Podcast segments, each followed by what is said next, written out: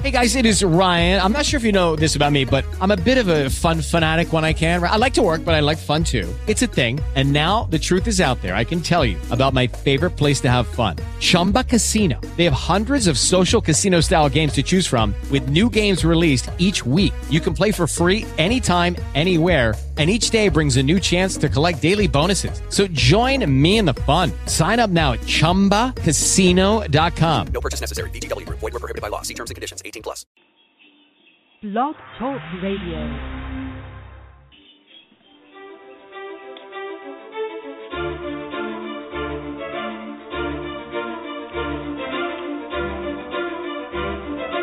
Celebrating their 20th year in radio broadcasting with views not heard in the news. The International Taz and Paula Show interviews experts from all walks of life, bridging research and personal life journeys, revealing new ways to unleash life with a passion of a heartbeat. And now, here's Taz and Paula.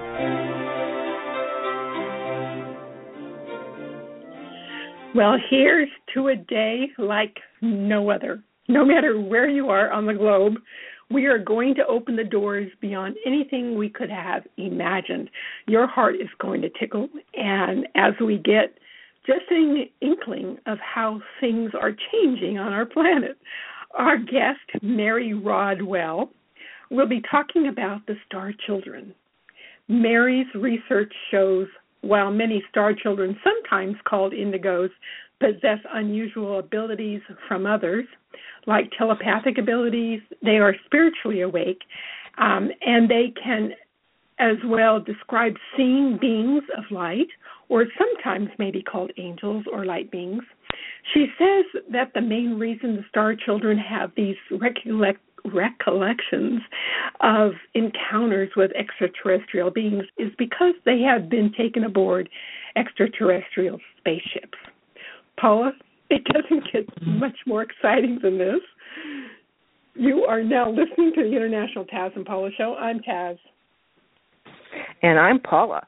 Well, Taz, this is exciting because we we're touching those areas of a new way to look at life, and this just pops a whole new segment for everyone.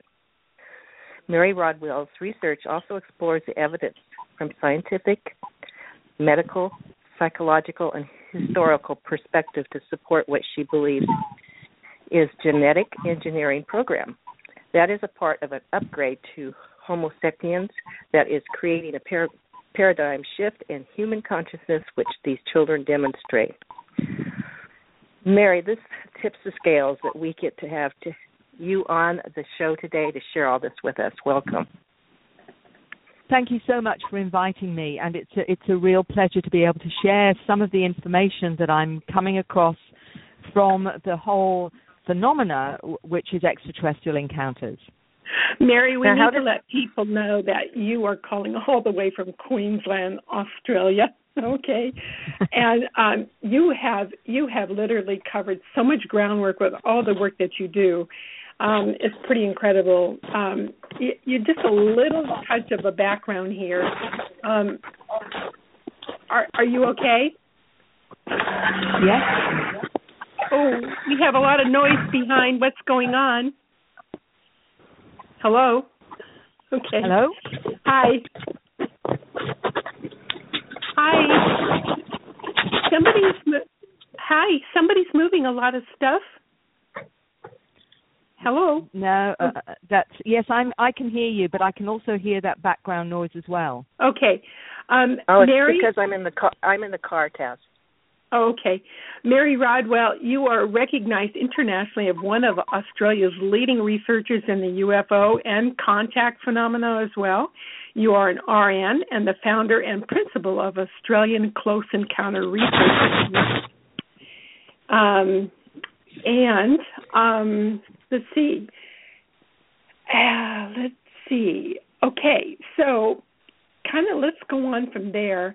I'm telling you, I, it's just watching you all the research and the groundwork that you've done behind everything. Uh, you might want to tell people how how all of this came about for you. Yeah, that's what I'm curious about. well, you know, I, um, my background is nursing midwifery, um, but I went into counselling uh, um, sort of unexpectedly when my my children were growing up, um, and I I sort of resonated with working with people looking at prevention rather than cure, which you know in some respects when you go to hospital that's the sort of end date of of uh, uh, why illness manifests, and so with counselling as a background, and I got involved with all sorts of counselling, grief and bereavement, hospice care, um, children, um, adolescent counselling, pregnancy counselling, all these kinds of things. But it was when a gentleman, um, when I was in private practice, a gentleman came to me and, and said, Look, I, I've heard you're open minded. And he said, You know, there are no support groups for this. For this, people just think you're crazy, you're a loony. Um, and he said, You know, I'm having these experiences where I'm being taken on board spacecraft. I wake up with marks on my body, shaved areas. And he said that not only myself, but my partner and the children are all having experiences. And, you know, they're frightened. They don't know what to do about it. Um, can you help? And so that was me being thrown in the deep end, if you like, to this whole phenomena. Fortunately, I'm one of these people that reads anything that's weird and wonderful. Um, and I'd read a couple of books only a few months before on extraterrestrial encounters, one by a Harvard psychiatrist, a professor of psychiatry, Dr. John Mack, who wrote a book about his work with experiences saying he believed them.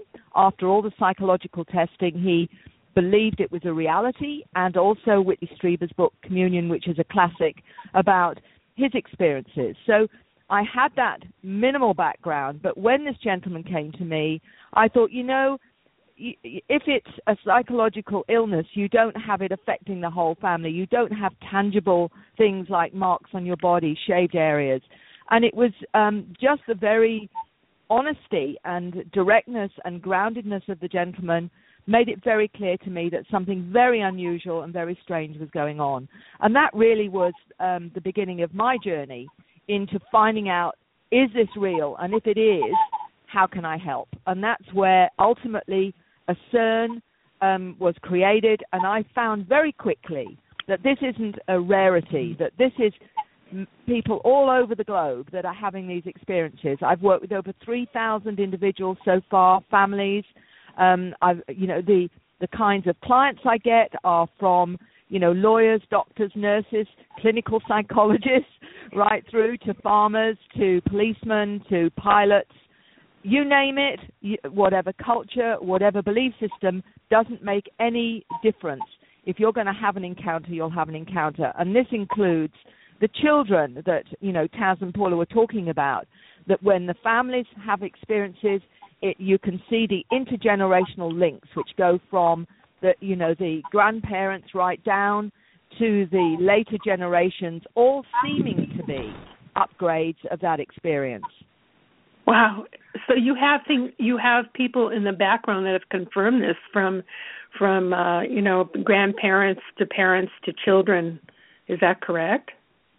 What I have done is when I discover that someone's had experiences, I start to ask about the parents and also the grandparents. Was there anything? Were they a bit different? Were they a bit unusual? Were they very um, intuitive or psychic? Because that's a real indicator. And they'll often say, "Oh, my mum was a bit bit unusual. She was a bit different, or my grandmother was a bit fey. Uh, uh, fey meaning a bit psychic. You know, this is um, the Scottish way of saying someone's a bit psychic. And there's the indicator. The indicator is that they're more multidimensionally aware.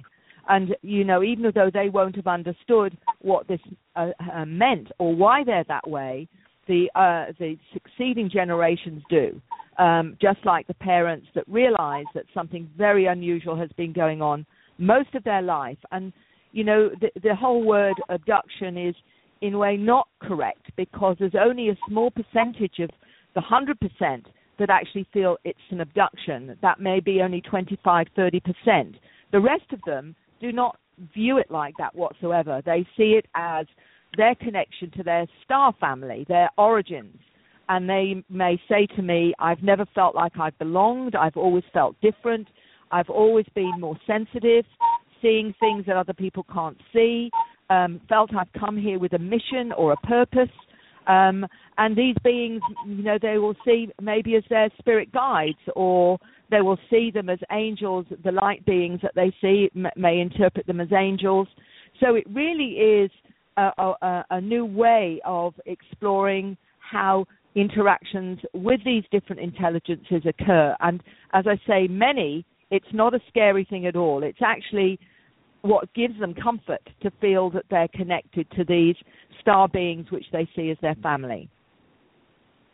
So we've we've interviewed uh, uh, people, and it does seem like it runs in the family because somebody will say, "Well, my sister had the experience also, or my parents and my grandparents did." So we've seen that just in our interviews. It, it is what has, has intrigued me is um, how you will have someone who's had experiences and we know that they take genetic material. We know people are taught on the craft many things from physics right through to the origin of the species. Uh, all of these things, even young children have told me that they have that, that those kinds of lessons on the craft. So it's far more than taking genetic material, etc. It's actually an educational program. And what what interested me was that with the parents and their their perhaps limited memory, what we were finding with the succeeding generations, they were a lot more aware. They um, had more conscious memory, not only of their interactions, but their origins, which they may say to me, you know, it might be an eight or nine year old saying, well, I, my last life was on Orion, or my last life was on this particular planet. And, uh, you know, I've come here because, as an eight year old said to me, um, I communicate with animals, and I'm here to help humans understand animals and to treat them um, with more respect, for example. And he said to me that my real family are the mantid beings, which are, you know, quite strange for um, a, an eight-year-old to say is his family because they look a bit like praying mantis. You know, they are um, very, you know, tall and eight or nine foot. Um, they look a bit insect-like and for an eight year old to say, well, that's my family, and I'm more connected to them than my human family, is a very strange statement until you realize that he's not the only one that feels they're from other places, other planets, and they will talk about their past lives. Another 16 year old told me he came from, his last life was on Mars, and that he used to build interstellar craft, and that in, in fact he still remembers how to build the, these craft oh, when oh a nine year old tells me, you know, from Orion, he comes from Orion. I, in fact, I was talking to his father who was in the U.S., and the young nine year old says says to his father, "Look, I'd like to speak to Mary." Um, I found this quite interesting that a nine year old would choose to speak to a lady he didn't know, you know, at all. Um, and when he spoke to me, I said to him, "Why is it that you felt that you wanted to speak to me?" He said, "Well, it's because of your frequency." Oh. So that was very interesting. And then from that, he said, "Look, I'm my last life was on Orion. I worked with time travel technology. Um, I am um, I was a light physicist." And he said, and I've come to bring that information to this planet. He said, oh, the problem is that many of the scientists here don't have the awareness or the understanding that I have. The nearest to my understanding was Tesla. Yeah. So you know, this is a nine-year-old explaining this that he doesn't believe a lot of the scientists here would understand his advanced physics. Um, yeah, this is not a normal conversation. Mary, does he? Do they actually say what the difference is in the physics? I mean, have they gone into that with you? He's explained. He, I mean, he's in a class of, of very advanced children anyway, for his age and whatever. But we haven't gone into the details. What um, has happened since I started a CERN? I've become part, uh, um, um, co-founder and, and, a director of a new another organization that, although is based in the U.S., called FREE, which is the Foundation for Research into Extraterrestrial Encounters. And we are fortunate that this has got an academic arm and a scientific arm. So we have, you know, an, uh, several physicists and astrophysicists, Dr. Rudy Schild, who can look at some of the scientific information that many of those that have encounters download or have awareness of. And so we can actually now start looking at this material and saying, has it got credibility? You know, is it something that we can put out into the, the public once we've um, looked at it and worked out whether or not it has veracity. And we've needed that because I didn't have those kinds of skills. We've got an academic arm with two psych- um, psychology professors, for example, Dr. Klimo, who's been a psychology professor um, for 40 years, um, um, and Dr. Uh, Leo Sprinkle.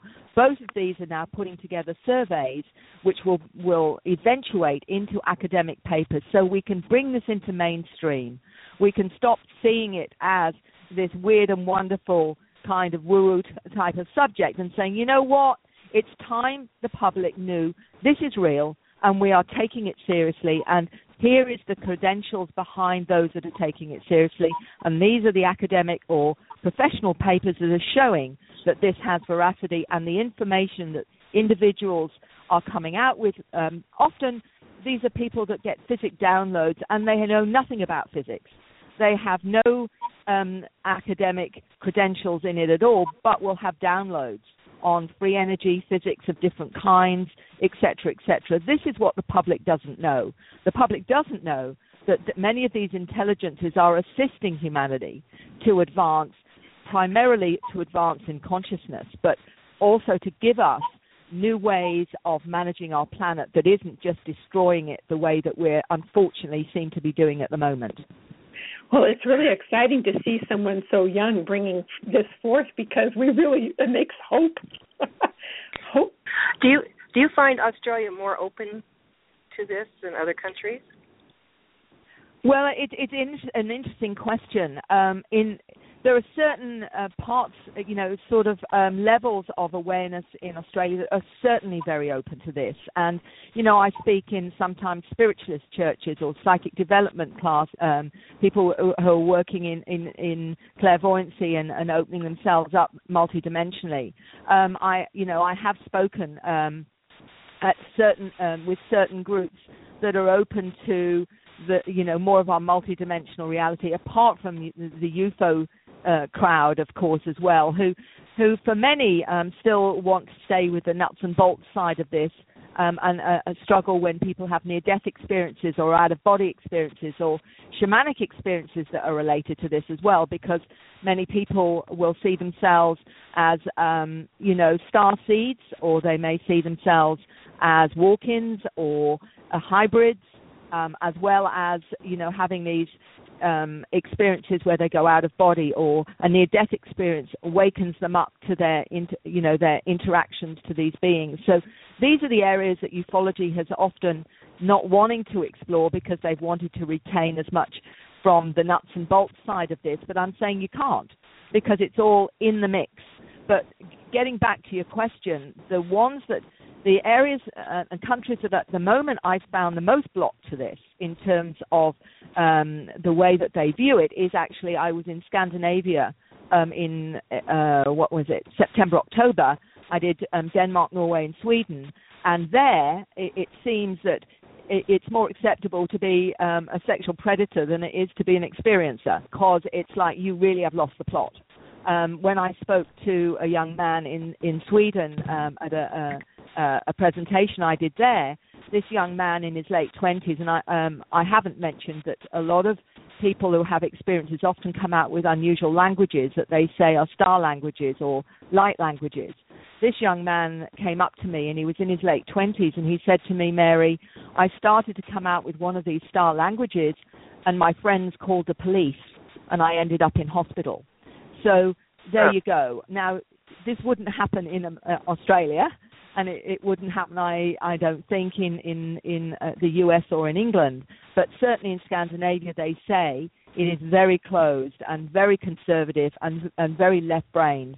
So that is disturbing when you can go to somewhere like South America and all of this is very acceptable. You know, you can talk about your contacts, you can talk about all of this stuff. In fact, I'm going and speaking in Brasilia um, in July, and it's a contactee forum um, that I'm speaking at. All of this, the Star Children and the, the, more unusual aspects of what these children are doing, apart from writing, uh, drawing strange scripts, um, translating some of these languages for me. I had a seven year old in Queensland who looked at my book, Awakening, and in it is a script by Tracy Taylor, and her mother was looking through the book, and her daughter said, Oh, I can read that And her mother said, What do you mean you can read this script? And she said, Yes. And she proceeded to say the language, translate it, and her mother was absolutely astounded and contacted me and said, Mary, my daughter who's seven says she can read it. And I actually spoke to this little seven year old on Skype and I said to her, Would you read it to me? And she said, Oh, do you want it in the language or do you want it in English? And I said, Can you do both? And she said, Yes. So she not only came out with the language as she read it, she then translated it for me. And I said to her, Do you know the source of that information? And she said, Oh, yes, that's the Greys. Um, so this is a seven year old. Um, and this is what I'm finding is a lot of these children can read some of these scripts. She actually did it for me again another time, and it was a different source. This time it was the Greys and the Mantid beings. But she, you could see that she was reading it and translating it. She was reading it as we would if we were seeing something we were working on. It wasn't like blah blah blah. It was you could see her going through each part of the script as she was reading it. And again, it was it just flowed. There was no hesitation. It was just like, oh, this is okay. You know, this is just like I'm, I'm picking up a reading book.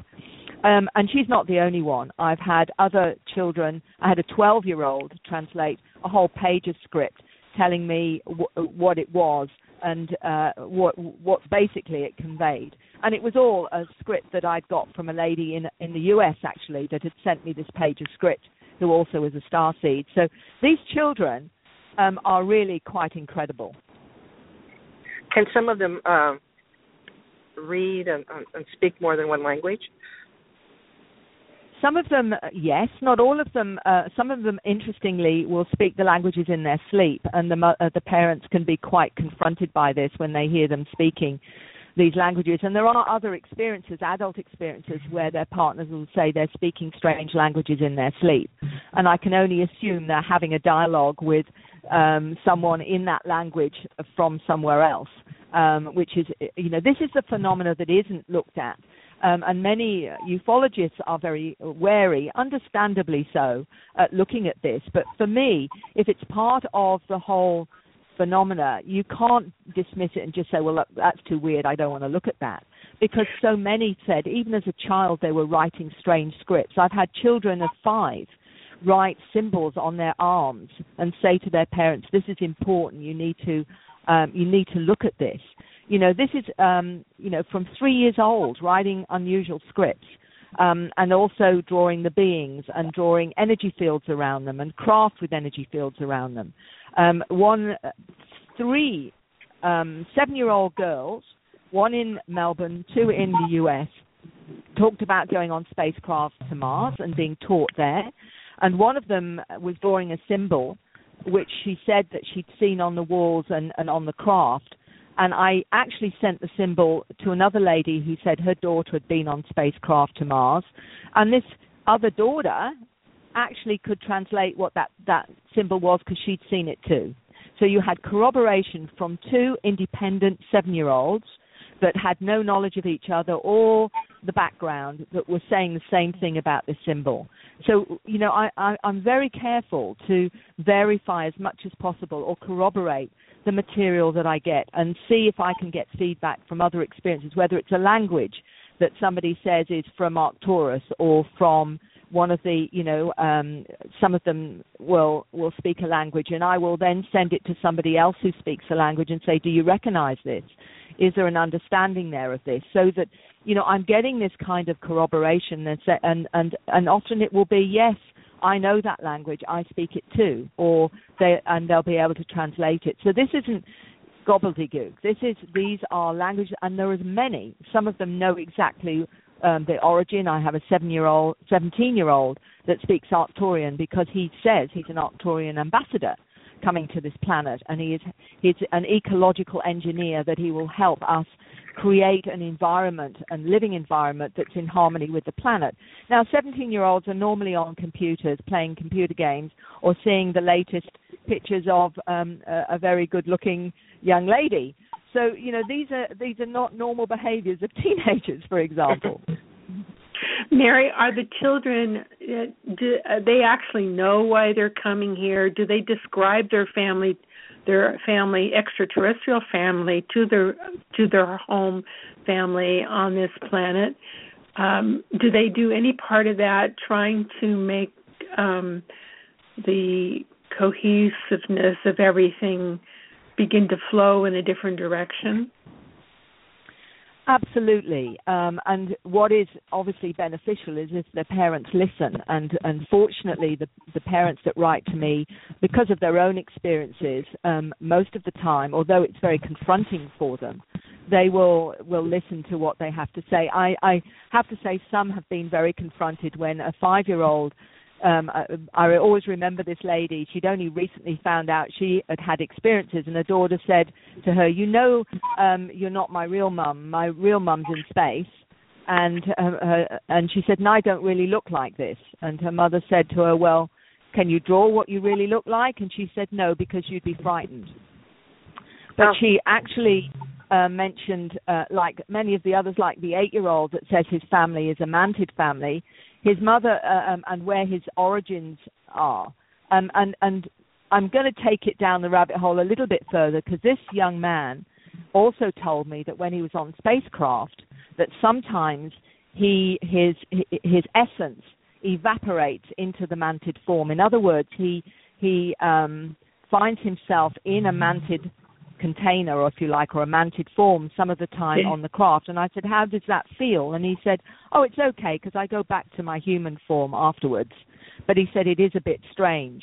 Um, and this is something else that we have to understand is that their connection to these star beings sometimes means it appears that when they go up on spacecraft, they may not always stay in their human form. They may actually move into another form for a time and then come back to their human form, which is only really showing us, you know, that the essence, our essence, our soul essence, doesn't necessarily always have to stay in its human form all the time, and that we go out of body, um, as many people are aware of and experience. Um, but these take it one step further. They sometimes go into a form that feels more comfortable to them. And an, a 19 year old told me, I asked her about this, and she told her mother at eight years old about her experiences. Her mother was a scientist. And gradually, her mother was accepting of the fact that her daughter had come to this planet to help. They all feel they've got a mission or a purpose to help their family wake up, for example. Um, and this young lady who told me that her favorite form was as an Izoni, which was a purple skinned humanoid um, quite attractive actually. She drew a picture of this Izoni, and she said, "When I go out of body, I take on my Izoni form because it's one I really like and I'm very comfortable with." So this takes this to a whole new level of human experience and a way of understanding the complexity of the soul and what we're capable of, but also why you know all the reasons why we wonder why that why ourselves you know they'll say why me? What does it all mean? What's it all about? And you have to really start looking at this from the soul journey not just the human um, awareness and consciousness that we have been uh, looking at this phenomena up to date. Mary do, do they um, do they uh-huh. actually tell you um, how they learn when they're away um, that what's the process of them going to school when they're yes Okay. Yeah. Um, what's really interesting is that when they say they go up on the craft, one eight year old young man said to me, not only does he go and have his medical exam once a year in a tube, he he's aware he can't move. And I asked him what was that about, and he said, "Oh, that's my yearly medical exam." But he also then described to me being in a group. The um, human children with him were school friends of his that he recognized, but he said there were other children, but they weren't the same as me. And I sort of said, Well, what do you mean? I said, How were they different? And he said, Oh, their eyes were different. I knew they weren't, you know, weren't, weren't the same. And we would use our minds, our brain waves, to do things and learn things from higher mathematics to about black holes and science. And I said, and very complex subjects. And I said, Well, can you tell me what some of these subjects were or what you learned? He said, no. He said, you wouldn't understand. It's too complex. So I was put in my place pretty well um, from from that that kind of comment, as you can you can probably understand. But one of the interesting things, a nine-year-old in Europe told me, a young lady um, of nine who said she's here to help her family wake up, and she's taught by Imoko, which is a blue being, and a green being. And she said she was given information on seven books, not real books, but information that were like, you know, were put into categories of books. And she described it like this the the red book she was given was about creation and its origins. The brown one was about different planets and life there. The light green one is about nature and how we can make contact with plants and animals and understand nature. And then she went into the dark green one is about the body and how it really works and how we get to evolve. The blue book is about light and truth. And then she said the red brown one is I, she can't open yet because a dragon took the key from her in the 1700s. So this is past life recall. And the black book she said is about darkness and evil. Now that's fascinating to look at the complexity of what that information was conveyed, including the spirituality side, where she said her understanding of God, for example, was that there was no gender that there was no male and female, and and this being, this ultra terrestrial, as she called it, came from Dayland, which is the, the place of light and love and where the angels live. So a completely different take, a more universal way of looking at spirituality and the soul, for example. And remember, she's nine. Um, that's coming out with this information, you know, um, and that's what I keep reminding myself. The, their profound, complex information, and these many of these children are under 10 years old, um, which is you know this is what you know I find quite astounding. Do you think that we have more of them now because the planet is um, in trouble? I mean, do you think more is coming down to help? Absolutely, I and they say that um, they know they're here to help with the shift in the paradigm that um, that we are all awakening, if you like, to the greater reality, including our potential. And as this nine year old in Europe said to me, Mary, human beings are literally amazing beings, but she said they don't know it yet. They don't they have to believe it first. So we've got to start understanding the potential of who we are. And I think these new generations are showing us that. They're actually demonstrating that with through their awareness and their understanding. And I have said we need a whole new way of education because she was explaining that the present schooling system, she said, um, she said uh, it programs you out of your light. In other words, all the knowing that they have, that they've come in with, and their understanding that they're gaining through this multi level education, we have to provide a space and a place for that to happen. In other words, it will be completely different to the way we we we think we're teaching the kids, whereas actually the kids will be teaching us what they need to help them help us change the way that we uh, exist on this planet and operate on this planet now. So it'll actually be a reversal of roles, which I think a lot of people will struggle with. But for me, that's the one thing she said to me. She said, Mary, she was saying it via an interpreter, and she said, Mary has big ears and I asked her to explain that. Um, and, and her explanation was that Mary listens, most adults don't. And that was the big lesson from this young nine-year-old was we need to listen to them because if we do, then we can actually start to make the changes. And I believe it's a great message that we are being supported to change what is not right on this planet now. And I, I, I'm very, very hopeful. And that's what my second book is about letting the parents know that these children are there and everywhere and to listen to their children. And also, these children are with new programs. So, what we're seeing as autistic or ADHD or Asperger's or uh, are actually, I believe, new programs because many of them are tapping into more of their multidimensional um, reality and they struggle with the limited third dimensional one, which doesn't fit for them. It doesn't make sense for them. It's like they're looking through one eye when, or we're looking through their, their one eye, and they're actually looking with both eyes. And that's where we have to understand. And, and unfortunately, I've got a couple of scientists now that actually agree with that. And, and one of them was um, quite interesting um, in the way that what Dr. William Brown, who's a molecular biologist, said the exponential increase in ADD, autistic and indigo children, their brains work faster, and I believe they already know what they're being taught. The intrinsic understanding of knowledge and information operates at a biomolecular level, transgenerational information. He's saying that these, um, this genetic modification is occurring right now in utero and are actually producing new humans. And their new genetic architecture allows them to see the world in a multidimensional fashion. And that was his interpretation of these new kids. And, and similarly, Dr. Olson, who I mentioned, who um, is is uh, also um, uh, has a PhD in molecular toxicology. Uh, it says that the programs such as ADD, ADHD, Asperger's, she calls letter people. I do not believe these are broken genes, but instead offering new multidimensional skills to prevent limited reprogramming of a third dimensional reality. In other words, they are new programs to help us if you like, birth into our new reality. So we've got we've got to stop seeing them as dysfunctional.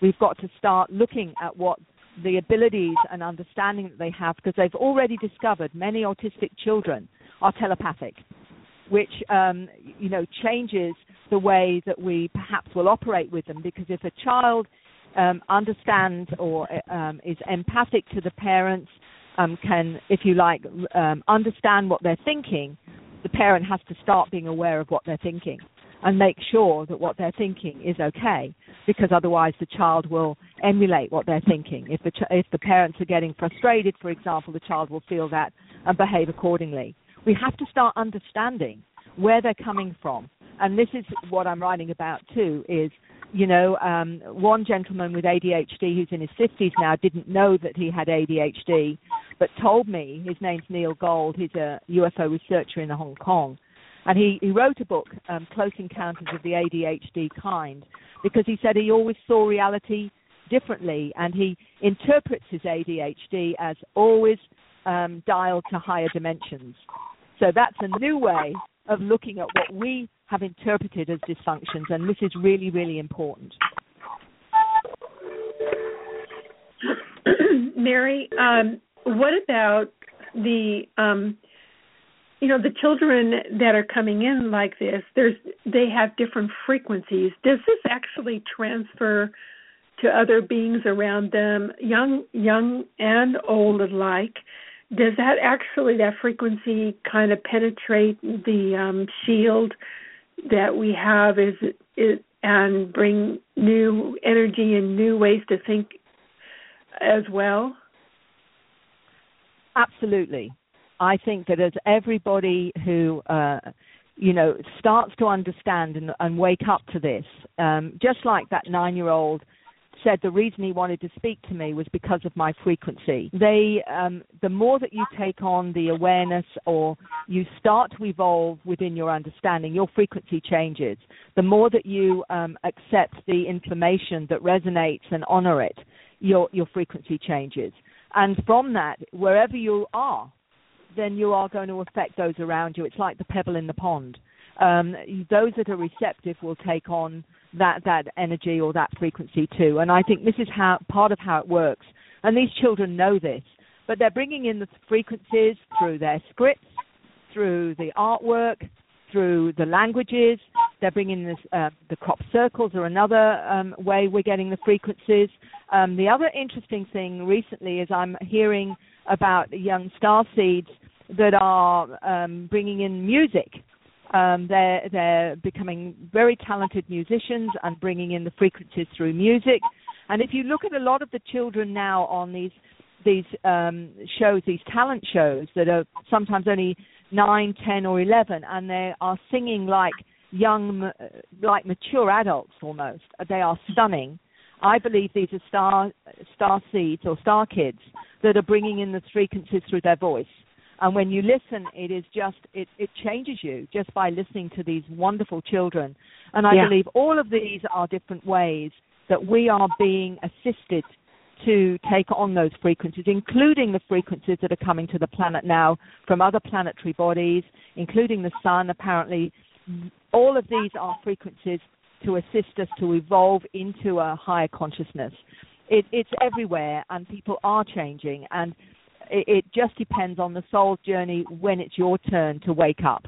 Um, and, and I think this is without question happening globally.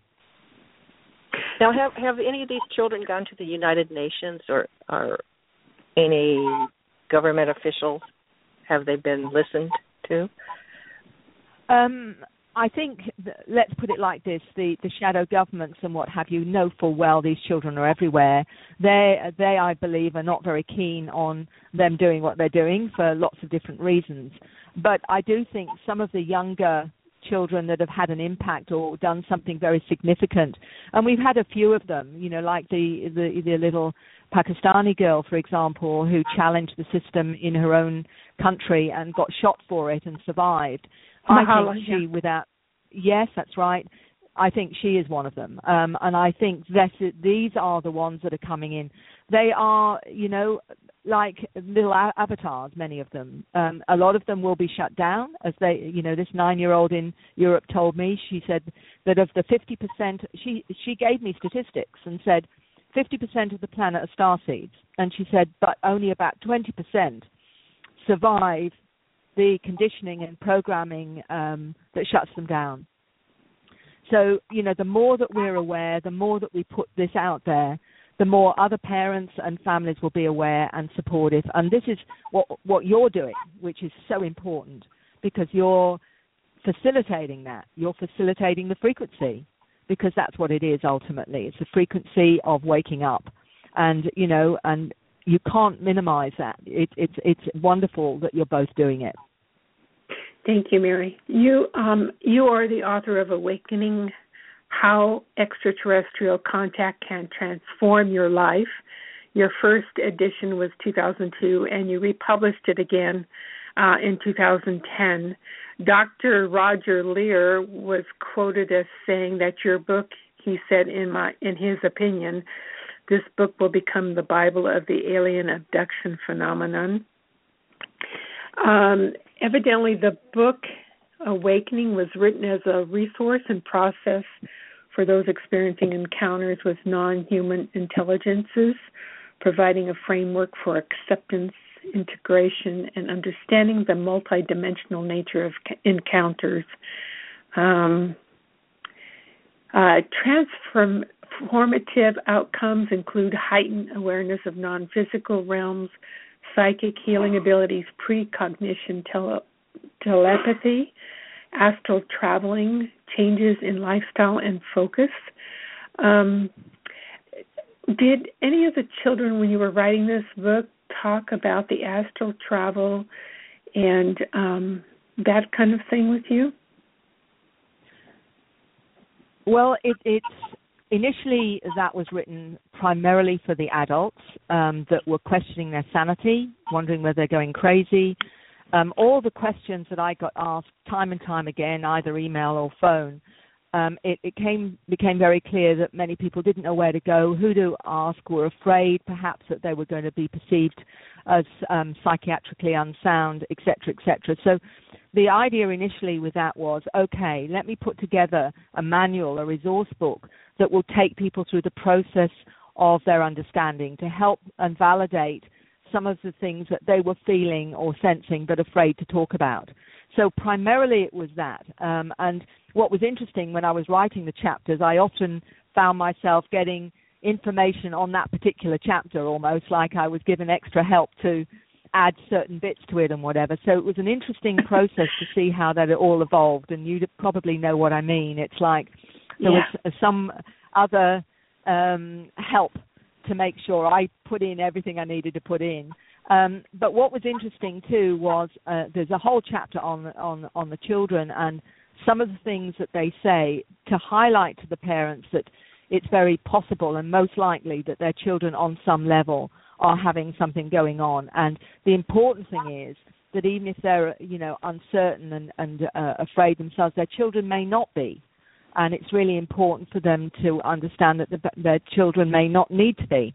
Um, you know, sometimes we're just afraid of the unknown. We're we're afraid of of. Um, uh, I find this with hypnosis that many people come in, and the reason they're coming for an, um, a, a regression is because they're fearful uh, of of what they're going to find, and often it's more fearful of the anticipation of what they're going to find, and often they find something completely different once they actually go into the experience and understand it. And it, it, it often can be transformative just to find out that it's not what they ever believed it was, you know, in terms of their fear.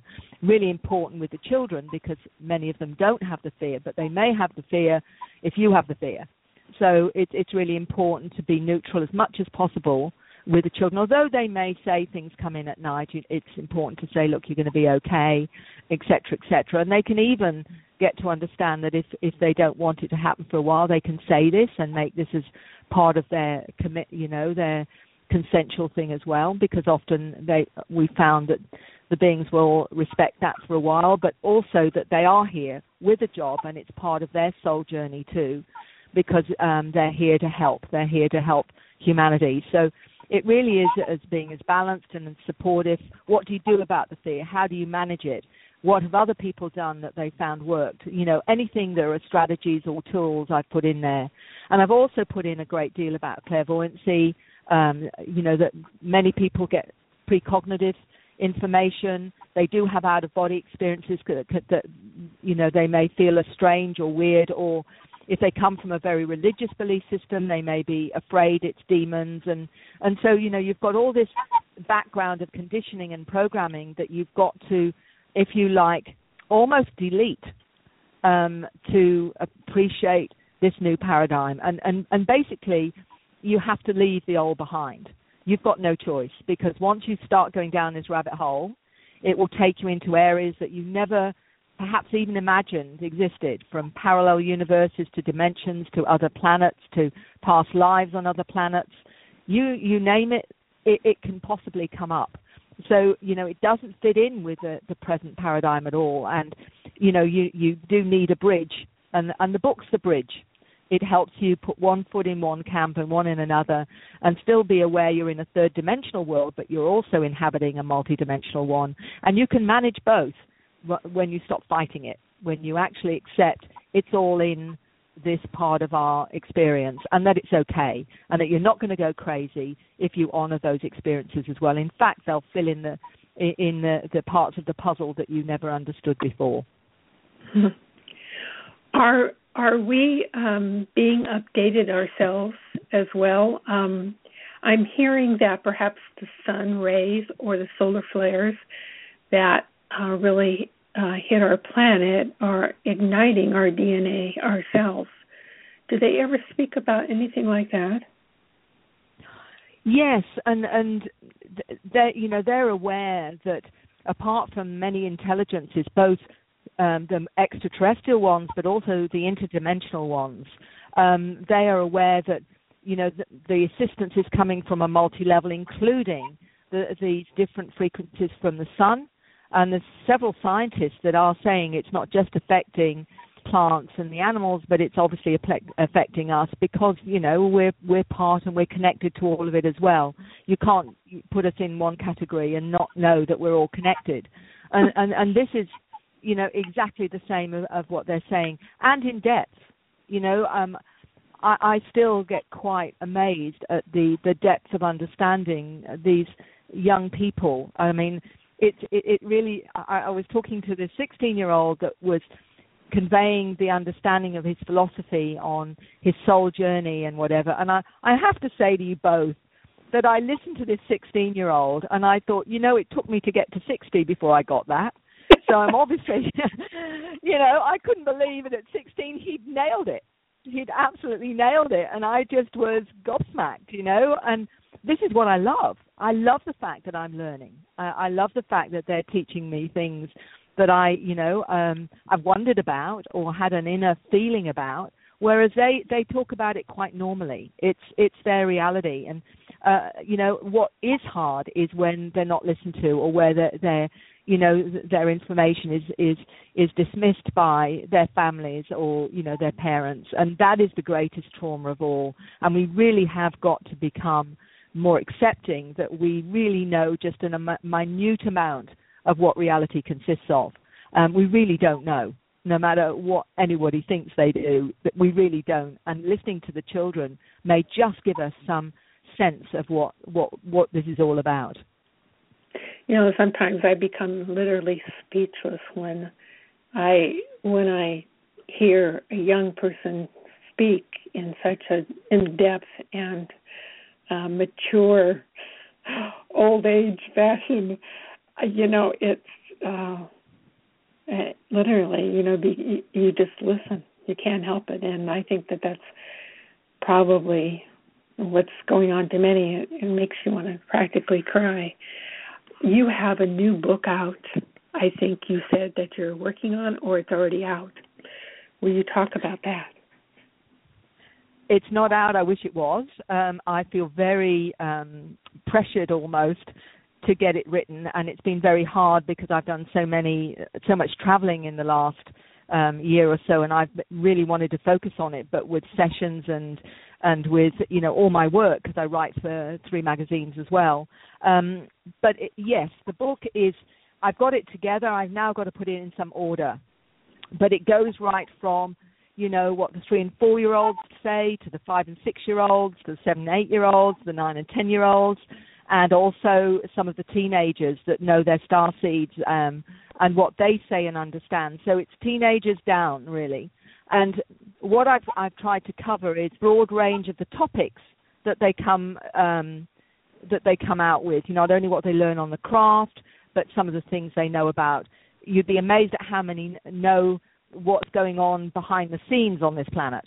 You know, when you have a, a, a nine-year-old say that, do you know that the moon is artificial, for example, and that there are beings on the moon and on Mars, and and talking about such things as how certain agencies are trying to you know pick up on these children and to shut them down for example now you, you know conspiracy theories aren't normal in children under 10 but believe me some of these children know about it they know exactly what to look out for um, where they're being misled and you know this is quite confronting because you know um, you you you can only take it seriously when you've got them of that age. You know they don't watch talk shows. You know they don't read books on this, and yet they're talking about it. They're talking about how they're being shut down, um, yeah. and and some of the procedures on this planet that are doing that.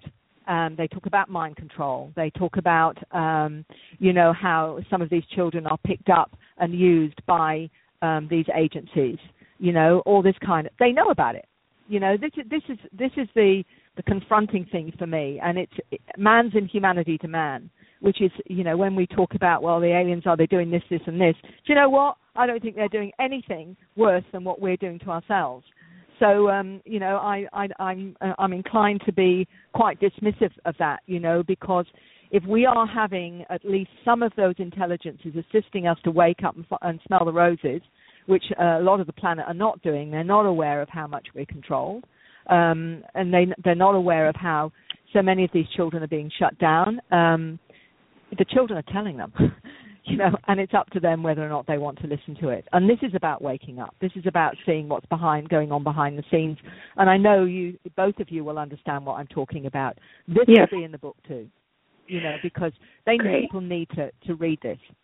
Mary, um, you know, first of all, okay, we're speaking with Mary Rodwell. That's R O D W E L L.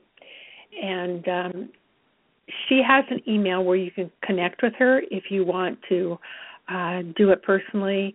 If by chance you um, uh, don't get it down today on the show, I will put it on our website, uh, Taz and um but her email is starline, that's star S T A R, then the word line, so it's together, starline at iinet dot net dot au. Is that correct, Mary? That's absolutely correct. Okay, so it's starline at there's two i's iinet dot net au. Mary, you said that people could find you on Facebook. How do they do that?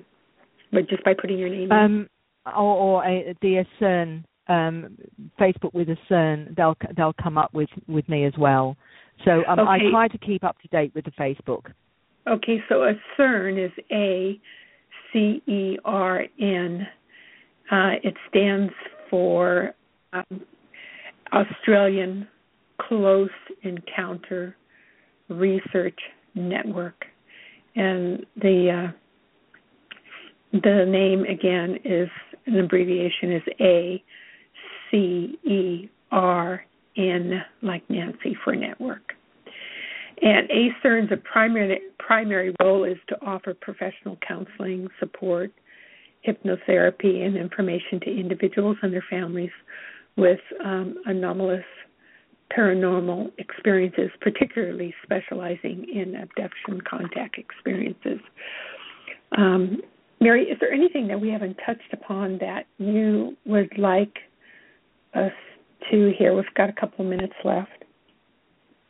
All I'd like to say is that one nine-year-old said to me that the the time between 2012 and 2017 is absolutely crucial on this planet to what's happening with high consciousness, and I find that quite fascinating. And she said something. She said, "You know, poor us, poor kids who come to volunteer. We have such a difficult time ahead of us, a real fight. I'm here to help my family wake up, but everyone is sleeping." They want us to wake up and see how powerful we really are. Some individuals from Dayland and Eveningland have come here to help humanity with the awakening. It's dangerous to come here and help because memories can be deleted at birth, destroyed by society and education, drink, or drugs. They come here aware of the dangers and still want to come and help. But she said, We are, you know, it is happening. We need to increase our energy as we don't have the energy required that's stolen from us. We need to protect it. And she w- goes on to say how you know the more that we are aware of, of what's going on the more we can actually be part of this shift. I think that's very very important. So i would like to say is they're here they've come to help and it actually is i don't believe they've come here for a waste of time. I certainly wouldn't have incarnated if i thought it was all a waste of time and i certainly don't think these kids have. So the hope is that they've come because they know can work and that what they're doing and what they're helping us to achieve will change what's going on on this planet. And I'm very, and because of that, I'm very hopeful for our future. Hmm. Thank you. I, I really want to thank you for the impact um, that you've brought forward to the planet. Um, your research and exploration into such depth, uh, you know, uh, I don't think you have a bored minute, do you? no, well, I did actually. Honestly, I've I've said to the universe, you know, as soon as it gets boring down here, you can take me off. So they've actually made uh, they've taken that seriously, and they've made sure that I keep interested. So um, when I disappear, it's because I've got bored. yeah, yeah. You're tipping the scales, Mary. You're tipping the scales. Uh, well, God bless your journey. Thank you for being with us. We are so honored to have had a space of time with you, and I, I know you're always busy. And thank you for all the work that you do. It is definitely uh, very much appreciated. Uh, well, thank back. you so much. You're welcome. Don't mm. forget, come back when that new book is written, and uh, we'll hop on that. Absolutely. Thank you both very much, and thank you for all you're doing because without you, I can't put this information out there. So thank you both. Okay. God bless. God bless. Dear Sam, at AT&T you get a Surface 3 for 199 bucks when it's bundled with any Windows smartphone, like the new Microsoft Lumia 950 on AT&T Next.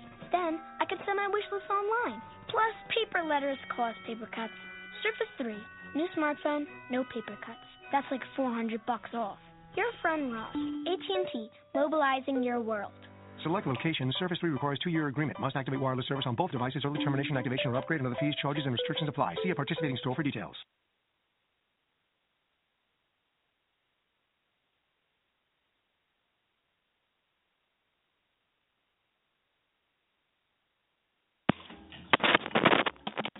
With Lucky Land slots, you can get lucky just about anywhere. Dearly beloved, we are gathered here today to. Has anyone seen the bride and groom?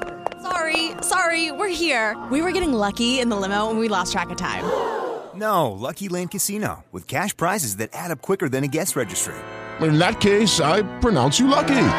Play for free at LuckyLandSlots.com. Daily bonuses are waiting. No purchase necessary. Void where prohibited by law. 18 plus. Terms and conditions apply. See website for details.